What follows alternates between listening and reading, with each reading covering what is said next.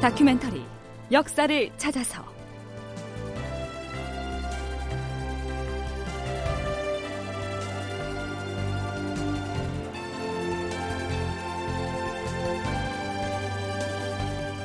제 764편 백성들의 저항 평양을 떠나지 말라. 극본 이상락 연출 최홍준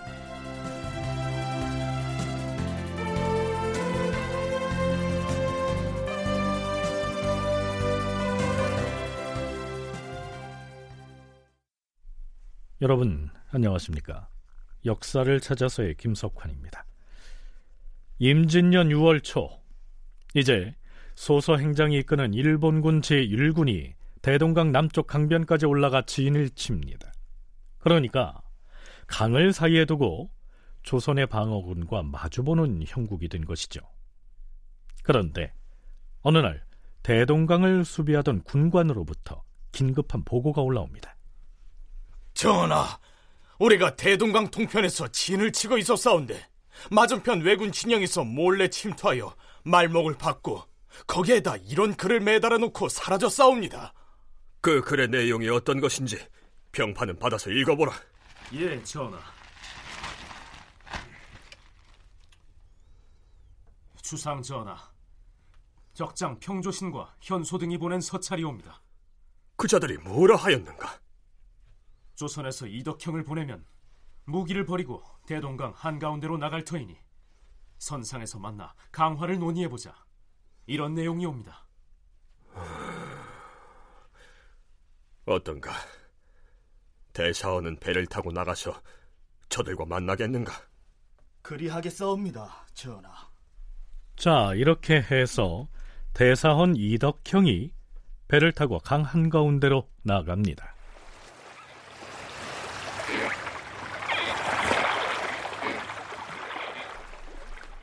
강 가운데에서 이덕형이 상대해야 할 평조신과 현소는 소서 행장의 핵심 참모들인데요. 그 중에서도 이 현소라고 하는 대마도 출신 승려는 오랫동안 조선과 소통을 해왔기 때문에 이덕형뿐만이 아니라 조선 조정의 여러 대신들에게도 널리 알려진 인물이죠.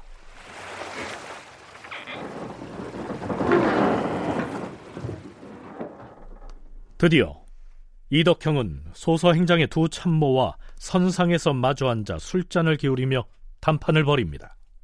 하지만 대화는 잠깐만에 끝나고 맙니다.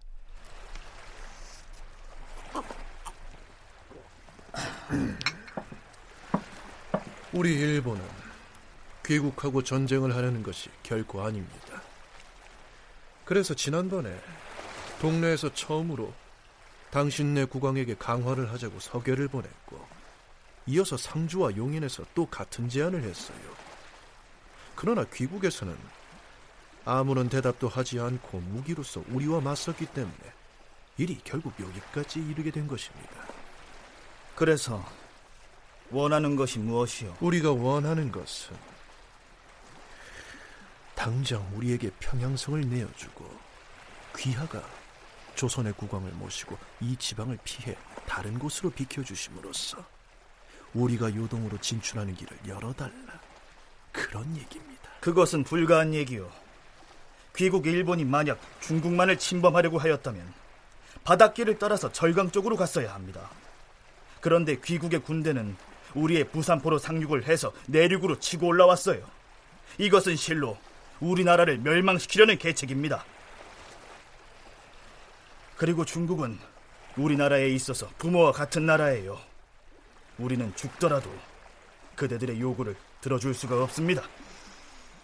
음, 그렇다면 강화는 할 수가 없겠군요. 이만 일어섭시다. 양측의 대동강 선상 강화 협상은 이렇게 간단히 끝나버립니다. 그렇다면 이때에 와서 일본군은 왜 또 조선의 강화를 제의했을까요? 선문대 방기철 교수는 이때쯤 되면 일본군도 기력이 소진됐을 뿐만 아니라 애당초에 조선을 멸망시킬 군사력을 확보하고 있지는 못했다. 이렇게 분석합니다. 무서운 속도로 올라올 정도의 힘이었지만 조선을 완전히 멸망시킬 정도의 군사력은 일본이 가지지 못했다는 것을 이미 이제 깨달았다고 생각이 됩니다. 그 왜냐하면 이 고니시 유키나가 같은 경우가 6월 9일 날 그 대동강에서 이덕형을 만나요. 그래서 평양을 내주고 요동으로 들어가는 길을 열어달라 이런 요구를 합니다. 그리고 니네랑 전쟁 끝내겠다. 어, 이런 이제 요구를 하거든요. 근데 이때 고니시 유키나가는 누구냐면 스시마 도주의 그 장인이잖아요. 그리고 여기 이때 이거 회담에 그 겐소라는 승려가 등장하는데 이 겐소가 조선이랑 왔다 갔다 할 때 또 통신사가 일본에 갈 때 같이 갔던 사람이라서 당시 조선의 상황을 잘 아는 사람들이에요. 그러니까 아 이제 이거 사실 이제 힘의 한계가 왔다. 만일 이 강화 협상이 결렬되고 난 뒤에 국왕인 선조가 불퇴전의 의지를 가지고 강력한 왕권을 발동시켜서 평양성 사수에 나섰더라면 능히 이 일본군을 막아낼 수 있지 않았을까요? 하지만 역사는 그렇게 진행되지 않았습니다.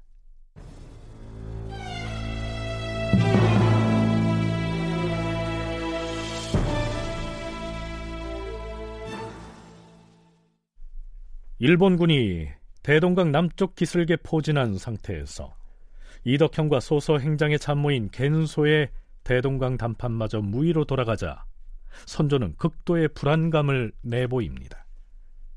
선조의 마음은 이미 평양을 떠나 있었죠. 문제는 유성룡, 윤두수 등의 상당수 대신들이 이 평양성을 고수해야 한다고 고집하고 있다는 점이었습니다.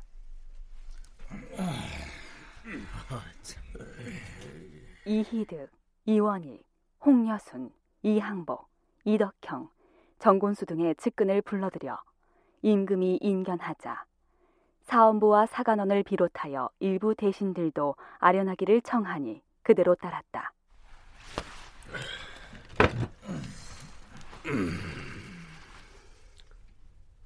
경들이 과인에게 할 말이 있으면 하라.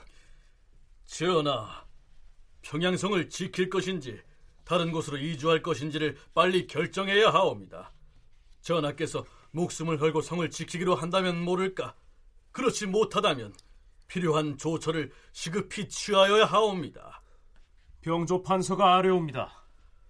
병조는 바로 그 일을 담당하는 해당 관아인데도 아직 조정의 결정이 어떻게 될지 모르는 상태이기 때문에 조처를 할 수가 없사옵니다. 모든 일은 미리 준비하여야 대처를 할 수 있사옵니다. 갑작스럽게 하면 낭패를 면하기 어렵사옵니다. 그렇사옵니다, 전하. 사태가 급박해지면 그때는 거둥하시기가 어렵사옵니다. 대사관 정곤수는 과인에게 할 말이 없는가? 역시 의주를 향해 떠나셔야 하옵니다. 하오나 그 전에 이곳 평양의 백성들을 먼저 설득을 해서 안심을 시켜야 하옵니다. 과인이 생각하기에 이곳 평양이 안전한 지역이 아니다. 이곳에 눌러 앉아 있다가 군신이 함께 외적의 칼날에 어육이 될 수는 없는 일 아닌가? 나는 이곳을 떠나 이주하고 싶은데 대신들이 따르지 않으니 전하, 좌의정 윤두수도 처음엔 이 평양성을 굳게 지키고자 하였는데 지금은 그 역시 단연코 떠날 수 없다고는 말하지 않고 있사옵니다. 이때쯤이면 선조는 물론 조정의 여론도 미 평양성을 떠날 수밖에 없다는 쪽으로 모아집니다. 그런데요, 우선 평양을 떠나 어느 쪽으로 행차를 할 것인가를 정하는 일이 문제였죠. 영변은 여기서 며칠 길이나 되는가? 닷새 정도는 걸릴 것이옵니다. 그러면 영변에서 강계까지는 며칠 길이나 되느냐? 엿새 아니면 이래쯤 걸릴 것이옵니다. 하오나 이 문제는 매우 중요한 일이니 대신들을 불러서 의논을 하시옵소서. 평양을 벗어나면 영변으로 갈 것이냐, 강계 쪽으로 방향을 잡을 것이냐. 이 문제를 두고 의논이 분분한데요. 선조의 최종 목적지는 의주였습니다. 의주로 가서 의탁을 하다가 여의치 않으면 명나라로 건너가겠다 하는 것이죠. 그렇다면 선조는 이 평양성을 승부처 삼아서 일본군의 결사항전을 하겠다는 생각은 아예 하지 않았을까요? 서강대 계승범 교수의 얘기입니다. 만약에 사수하다가 실패하면 어떡하느냐. 그러면 군왕도 죽거나 포로로 잡히고 나라가 망하는 거죠. 그러니까 사수한다고 말은 해놓고 선조는 평양성을 떠나는 건데 그게 소문이 안 날 수가 없는 것이고 그러면 바로 그냥 민심이 와해돼 버리는 것이죠. 또 한 가지 아쉬운 점은 평양성은 한양이나 개성에 비해서 훨씬 방어 친화적으로 되어 있는 성이에요. 강가 쪽에 절벽도 많고 그리고 성벽도 좀 상당히 요새화돼 있고 그러니까 정말 사수하겠다는 마음으로 배수진을 치고 정말 싸웠다 그러면은 일본군이 강을 도강해 와서 평양성을 공성하고 함락시키는 그렇게 만만치 않았다고 보는 것이죠.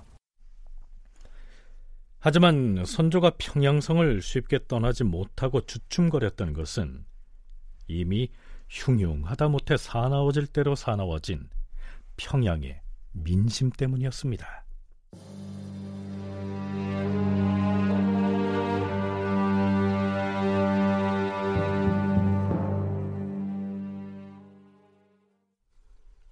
좌상 윤두수는 도원수 김명원, 순찰사 이원희 등을 거느리고 왜군의 침략으로부터 평양성을 사수하라.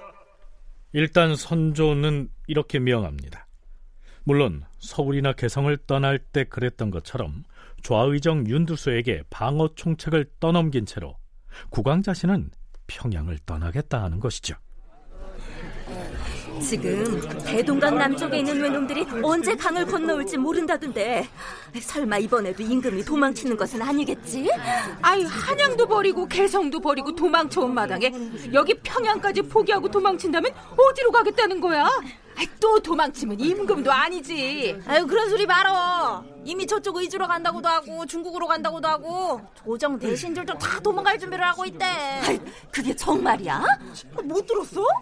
그래서 눈치 빠른 사람들은 저기 관복지방으로 어디로 벌써 피난 떠나는 판인데. 아이, 그럼 우리같이 오갈 데 없는 사람은 어떡하라고? 아유, 외놈들한테 잡혀가거나 총 맞아 죽어라 그 턱이지 뭐.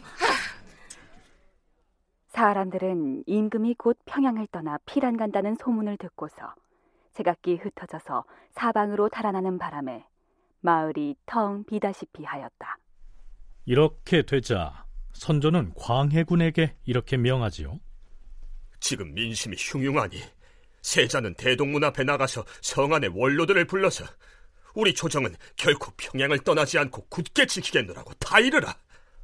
그래서 하는 수 없이 이 광해군이 평양성의 대동관문에 나아가서 자리를 마련하고 성 안의 부로들, 즉 원로 주민들을 불러 모아놓고는 그들로 하여금 마을 주민들을 좀 설득하고 다독이도록 당부를 했지만 부로들이 받아들이지 않았습니다. 지금 동궁이 하는 말을 우리도 못 믿겠는데 마을로 내려가서 잔뜩 불안해하고 있는 백성들을 우리가 어찌 안심시키겠습니까? 동국의 영만 전에서는 민심을 설득할 수가 없어요. 전하께서 직접 나오셔서 유시를 해주셔야겠습니다. 아, 그렇지. 성상께서 나오셔야 합니다. 자, 이렇게 되자 그 이튿날 하는 수 없이 임금인 선조가 대동문 앞으로 나아가서는 무슨 일이 있어도 평양성을 굳게 지킬 테니까 동요하지 말라. 이렇게 당부를 하죠. 이튿날 임금이 어쩔 수 없이 대동관문에 직접 나아가서는 승지를 시켜서 어제 세자가 했던 것처럼 부로들을 효유하게 하였다.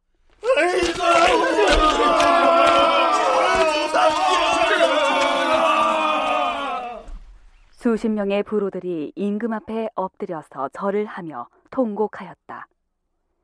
마침내 그들은 각각 산골로 들어가서 거기에 도망쳐 숨어 있던 남녀, 늙은이, 자제들을 찾아내고 불러 모아서 성 안으로 들어오게 하니 성 안이 사람들로 가득 찼다.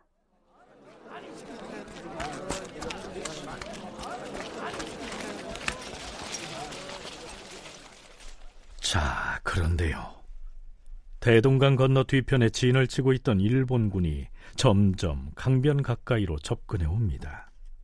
그러자 다급해진 선조는 우선 일부 관리를 시켜서 종묘에서 가져온 선대 임금들의 위패를 모시고 궁인들과 함께 먼저 성문을 빠져나가게 합니다. 그러자 성 안에 있던 지방의 하급 관리들과 백성들이 몰려와 난동을 부리죠. 이놈들! 이놈들 이 지금 중묘의 위패를 모시고 어딜 빠져나가려고 하는 것이냐! 못 간다 이놈들아! 니놈들은 평소에 나라의 농만 도적질해 먹다가 나란 일을 그르쳐서 외적을 불러들인 것도 모자라서 이젠 거짓말로 백성을 속이기까지 하려는 것이냐! 자! 저놈들이 성을 빠져나가지 못하게 모두 앞길을 막읍시다! 이미 성을 버리고 도망치려고 궁리를 하고 있었으면서 무슨 까닭으로 피신해 있는 노인과 아이들까지 모두 성 안으로 불려들는지 어디 한번 말해보거라! 임금이 백성들을 외적의 손에 넘겨주어서 어육이 되게 하겠다는 말이 아니더냐! 참고로 물고기 어자에 고기 육자에 어육이 되게 했다는 말은 백성들을 왜군에게 짓밟혀서 결단하게 만들었다 하는 내용의 비유적인 표현입니다. 자, 그건 그렇고요. 국왕이 평양을 빠져나갈 것이라고 하는 소문이 사실로 확인되자 성난 백성들이 칼과 몽둥이 따위를 들고 관리들을 포함해서 만나는 사람마다 후려치는 등 일대 난동이 벌어집니다.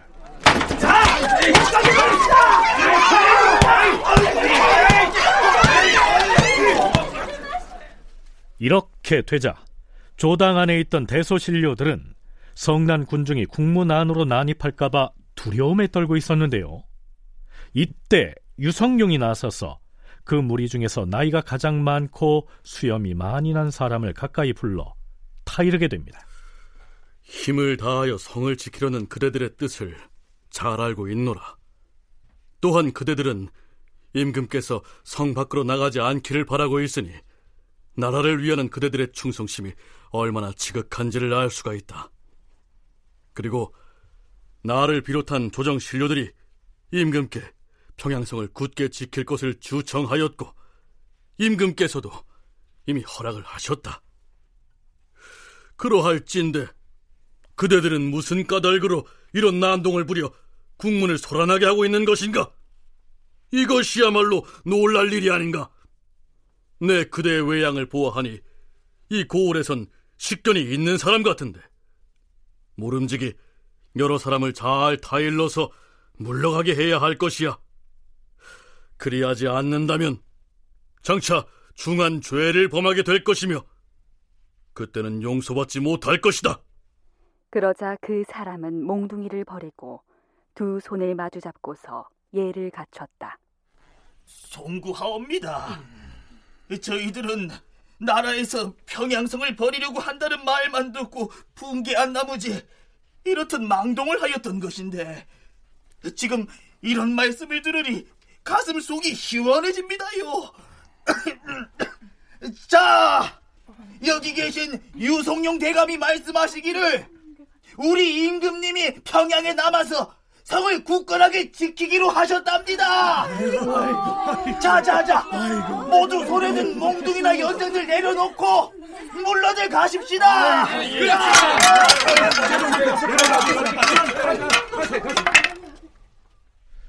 자, 그렇다면 유성룡이 평양의 주민들에게 장담했던 대로 선조는 평양성에 남아서 굳건히 그곳을 지켰을까요? 다큐멘터리 역사를 찾아서 다음 시간에 계속하겠습니다.